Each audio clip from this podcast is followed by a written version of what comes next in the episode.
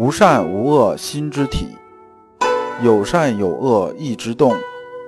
知善知恶是良知，为善去恶是格物。各位同道，大家好，我是老刘刘长志。您现在在收听的是由老刘播讲的《传习录》通俗讲解。老刘说心学，带您领悟心学入世的智慧。各位同道，大家好。今天我们继续讲解《传习录》，今天的题目是“心无恶意便是善”，对应的《传习录》章节是二幺五、二幺六、二幺七。我们这一讲呢，还是带着问题，问题有两个：第一，着相是什么？我们经常讲修佛那些人呢，经常没事跟你整两句，说你又着相了，那着相究竟是什么？第二啊，心无妄念的时候如何进阶？就是我们已经修心性修到什么？修到心猿意马收得住了，心无妄念了。这时候我们下一步该怎么修？那我们看《传习录》原文二幺五，先生常言，就是先生经常说啊，佛事不着相，其实着了相；侮辱着相，其实不着相。这个讲的就像绕口令一样。那么我们先把着相这事儿啊说清楚，它是什么？着相啊是个佛门术语。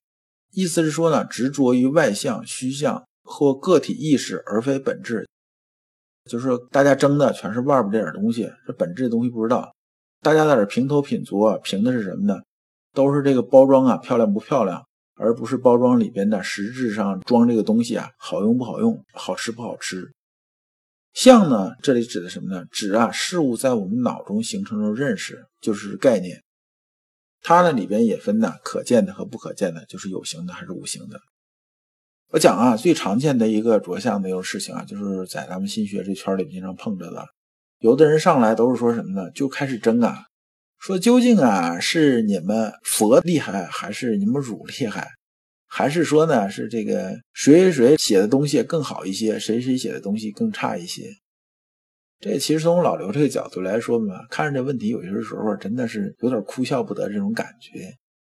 这就是先生讲的什么呢？为圣人争分量啊，就说我是跟谁谁谁学的，那我觉着我这个老师啊，那就值一千块钱，你的老师只能值九百块钱，然后就开始争这事儿。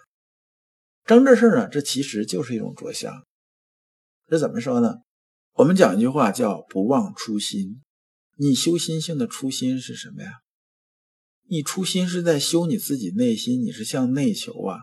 争正分两对你的修心性有多少意义吗？没多少意义的。就算你啊，现在俩人争说，一个说地球是方的，一个说地球是圆的，除非你是搞啊宇宙跟星体跟什么什么这些有关系的人才有意义。平常你说你就是一卖菜的，他就是打扫卫生的。这个地球是方的，是圆的，对你的这种人生真正有多大帮助？所以很多人呢上来就说：“我讲这东西是真理。”坦率的说啊，这个世界所有真理都是行走于通向真理的路上。真理是什么呢？永远是个 limited。就像咱们这物理学这种发展似的，当牛顿三大定律建立起来，这力学体系完全建立起来，大家说呢？这基本上物理学大厦已经盖完了。只有是那么修修补补那点工作了，没什么大事了。接着爱因斯坦就把相对论弄出来了，弄出来就把牛顿直接就坐到屁股底下去了。那你说后边会不会再冒出一个人呢？直接把爱因斯坦坐到屁股底下去了？我觉得这是很可能的，或者说是一种必然，就是在什么时候出现而已，它是时间问题。那你说什么是真正的真理啊？所以一天到晚嘴上嚷嚷说我这东西就是真理。但是啊，真理两个字真实含义你还不懂，你不知道啥叫真理，只是呢抓个名词来用，这就是啊我们讲的这种着相。那么先生在这里边讲的是什么呢？讲是说啊，佛家啊讲的是不着相，说佛家修行啊是不着相，其实已经着了相了。就说呢，他有些事情是拘泥于包装盒的，不是盒子里装这东西。先生举例是说呢。佛说啊，说父子之间呢有这种血缘关系，那么会有拖累。我见着这个父子啊，就是这个父亲见儿子，儿子见父亲，他要动感情啊，有情绪啊，那怎么办呢？那咱们就断绝父子关系不就完了吗？他就脱开这个父子了，我觉着这一脉我就断了，我就不会在这上面呢就动心了。那怕君臣有泪呢，就脱开；怕这个夫妻有泪呢，夫妻感情怎么样怎么样的，那咱们断绝关系。就换句话说呢，啥叫六根清净啊？就跟所有人都断绝关系了。你这样断绝关系了，你是干嘛？你是逃避呀？你靠逃避说，哎，我最后我这个修得到，这不是，这其实上你已经啊着相了。先生讲的是这意思。但是说我们儒家讲呢，好像是着相了，就是说我们还在讲啊，父子有亲，君臣有义啊，夫妻有别，讲这些东西。但实际上来讲呢，我们呢更脚踏实地，它是问题这种本质。就说我们修这个东西啊，讲的什么呢？就是我们讲啊，一以贯之，我们循例而行，这是真正的忠于心体，这是真正的讲的不着相。跟那个佛家讲那个东西啊，它不是一码事儿。黄冕书问：心无恶念时，此心空空荡荡的，不知亦须存个善念否？黄冕书这个人呢，叫黄修义，字冕书，生平不详，反正大概他就是先生那么一个学生。这句话呢，其实啊，在我们修心性的时候啊，当你真正开始入门啊，就会碰到这个问题。就说老刘说啊，修心性这事怎么修呢？刚开始收束心猿意马，心猿意马收束了之后呢，就是触摸到心体，然后呢，心体里边啊做什么呢？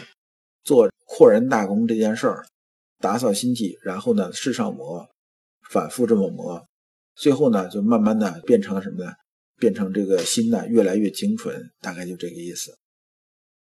那么这个黄修义啊，他显然是已经把心猿意马这阶段已经过去了。过去这时候呢，他已经到这妄念不生这时候了。但这时候他有件事情理解的有点偏了。他理解啊，心是有这么三种状态：一种是恶念，一种是善念，一种是空空荡荡。似乎啊，善恶之间呢，中间还有个过渡。所以呢，他才问阳明先生说啊：“说我现在心里空空荡荡，这时候是不是我要引入个善念进来？是讲这么个意思。这里边呢，善念恶念是这么个意思。”就是他指这个恶呀，是什么呢？是说我心里边心猿意马这种状态，就是说一大堆妄念丛生啊，这一会儿一个主意，一会儿一个想法，就是这种，它是指这个恶念，不一定是说干坏事这种恶念。那么善念呢，就是指啊，心里边良知充盈，心体光明，然后呢，心里边是生生不息这种状态。那么这个之间呢，当他把这前面这阶段过了的时候，他就不知道怎么引导到后边一个阶段。中间呢就有这么空档出来了，这是啊他理解啊有问题的。实际上啊心学里边讲啊这个心呢它只有两种状态，一种是善念，一种是恶念。那么这区别在哪儿呢？这个善念呢指啊中正之念，就是我们心里头啊完全是充盈满良知啊这种状态。那么只要中间呢它有杂质出来的时候，我们认为就是恶念。就是我们心学里面讲的善恶，这个和平常理解的善恶不一样。我们讲善是什么？善就是妥当，恶是什么呢？恶是就不妥当，不论是过还是不及，都是恶。讲到这儿，大家就可能就听明白了。我们要保存善念是什么呀？只要去除恶念，那么剩下就是善念。就是凡是不符合天理的念头啊，都是恶念；符合天理的念头啊，就是必有誓言的状态。正确这种状态啊，我们讲这个修心体正确的状态是什么呢？是啊，充实的、生机盎然的，它不是空空荡荡的。而黄修义现在那种状态就已经堕入哪儿了？就是叫枯禅的这个方向了，有点像呢修佛那种打坐那种感觉。就是我现在已经修到六根清净，啥念得不起了，把人呢修成石头了，修成木头了，是这样子的。这时候啊其实并不是善念。而是什么呢？而是有私欲这种心体。以老刘啊实修这种经验呢，觉得是一个什么状态呢？我们其实心体里边一有事儿干扰的时候啊，我们心里就会有烦这种念头，就是嫌麻烦、烦、不舒服。我后来发现什么？发现当我们吧把心里的完全放空的时候，完全空这种状态呢，就啥念头都没有。那这时候是不是这个心里边至少能保证一种平和的状态呢？的确是这样子的。但呢，这个只是啊修心性的一个阶段，它只是一个中间过渡阶段。那我们得什么呢？得把这种啊状态啊得跳出来，不跳出来啊，最后就变成枯禅了，这就没办法入世了。很多人呢修阳明心学修到这儿的时候，就以为到终点了，然后就保持这种状态，说你看我这个那什么什么，但是你没法入世啊，这是没有用的，这没有意义啊。那么你得从这个枯禅这阶段跳出来，跳出来是什么呢？就是在世上磨，就是让心体里没有私欲。我们看了，下边是接着也是有这学生问说啊，近来用功颇觉妄念不生，但腔子里黑素素的，不知如何打得光明。这句话其实啊，跟上面问这个问题啊，基本上是接下来的。就说现在我修到什么程度，妄念不生了。但是里边我啥也看不见，就是枯禅这种状态，啥也看不见了，就觉着黑素素的，我又看不着光明。那我现在怎么办？用这个事情啊问先生。先生说呀，初下手用功啊，这腔子里怎么可能有光明啊？就说你刚开始在弄这个事情的时候啊，有点像我们装修房子一样，你这个房子里边呢，你接的是这么二手房啊，还不是清水房，里边乱七八糟的，这儿砸一个窟窿，那边一个洞，四处是垃圾，是不是？那你装修你怎么办？那你刚开始肯定得先把垃圾先清出去，对不对？然后清完垃圾之后再看，说这个，哎，我看原来装修格局不行，那我怎么一个装修？我怎么在装修的时候我就得合计是这个墙啊，这边是不是要开个窟窿啊？哎，这个线呢，是不是重新要重新布一下，重新开个槽，怎么样怎么样的？然后呢，你这时候这个房间里边，其实你看着的时候，四处是什么线槽啊，什么砸掉的洞啊？你看着可能比你接手的时候瞅着还烂，对不对？那么我们装修房子，只要你装修过，你就知道，这个你得等时间呐，也得等说线布完了，是不是？布完了才能把这个线槽先堵起，对不对？把这个墙抹平了。那么这儿开个窟窿，我需要比如装门吧，先把门框先装上，然后再考虑上门的问题。那要装窗户也是这样。然后呢，我们再一层一层的把凿出来这些乱七八糟的东西扔掉。啊，然后开始啊，把地弄平，哎，然后这比如说是铺地砖也好啊，还是刷墙也好啊，才有出世的模样。后面啊，才开始放家具，哎，放家电这些东西。那么呢，到时候再刷上这个就墙漆啊，什么这些装小装饰这些东西再上来。最后你看这个房子是什么呢？它是能住人的房子啊，它里边干干净净的。我们修心性是一样子的。这个刚开始啊，说腔子里头变得光明啊，这个现在是什么呢？黑素素是什么一个状态呢？就说我之前呢里边是妄念丛生，就相当于什么呢？二手房接过来，里边乱七八糟，四处全是垃圾，是不是？我现在把垃圾什么都清出去了，清出这房子现在是不可能达到我理想要住这种状态的，没到这状态。里边看着虽然是不乱了，但是啊看着还是不像话。这时候我们开始什么呢？开始重新布线槽，重新按照我的意念在装修，这时候就是黑粗粗这种状态。那么先生举这例子啊，跟我举这例子差不多。他说什么？他说啊，就像一杯水啊，它是浑的，你放到这缸里边，刚开始的时候水还在动啊，它肯定是浑的。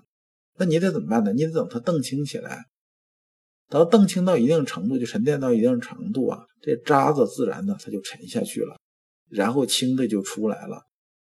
你这时候你不能着急，你讲这话其实就是着急了，就是急于求成了。还说装修房子这事儿啊，那你这时候你怎么办呢？你就得催着这干活的人呢，既要保证速度，也要保持质量。然后你经常过来看一看，看一看呢，一步步看它进展。房子大点需要俩月仨月，然后呢，你这边有些涂料还有什么味道，你还要散一散，可能还得等俩仨月的。你得等这半年功夫啊。你不能说这个房子我刚收拾干净了，明天我就要住，那个除非神仙的，要不谁有办法能让你明天就到完全装修好这种状态？这怎么可能嘛？你这种想法本身就是揠苗助长啊。那么其实啊，这妄念呢不生和箱子里黑素素的本身呢，它之间是有一点这个矛盾的，这是咱们有点挑字眼了啊。你能感觉到黑素素的，就说明啊，你本身妄念还没有完全根除。心体啊，已经偏向枯禅的这个方向了，所以才有这种感受。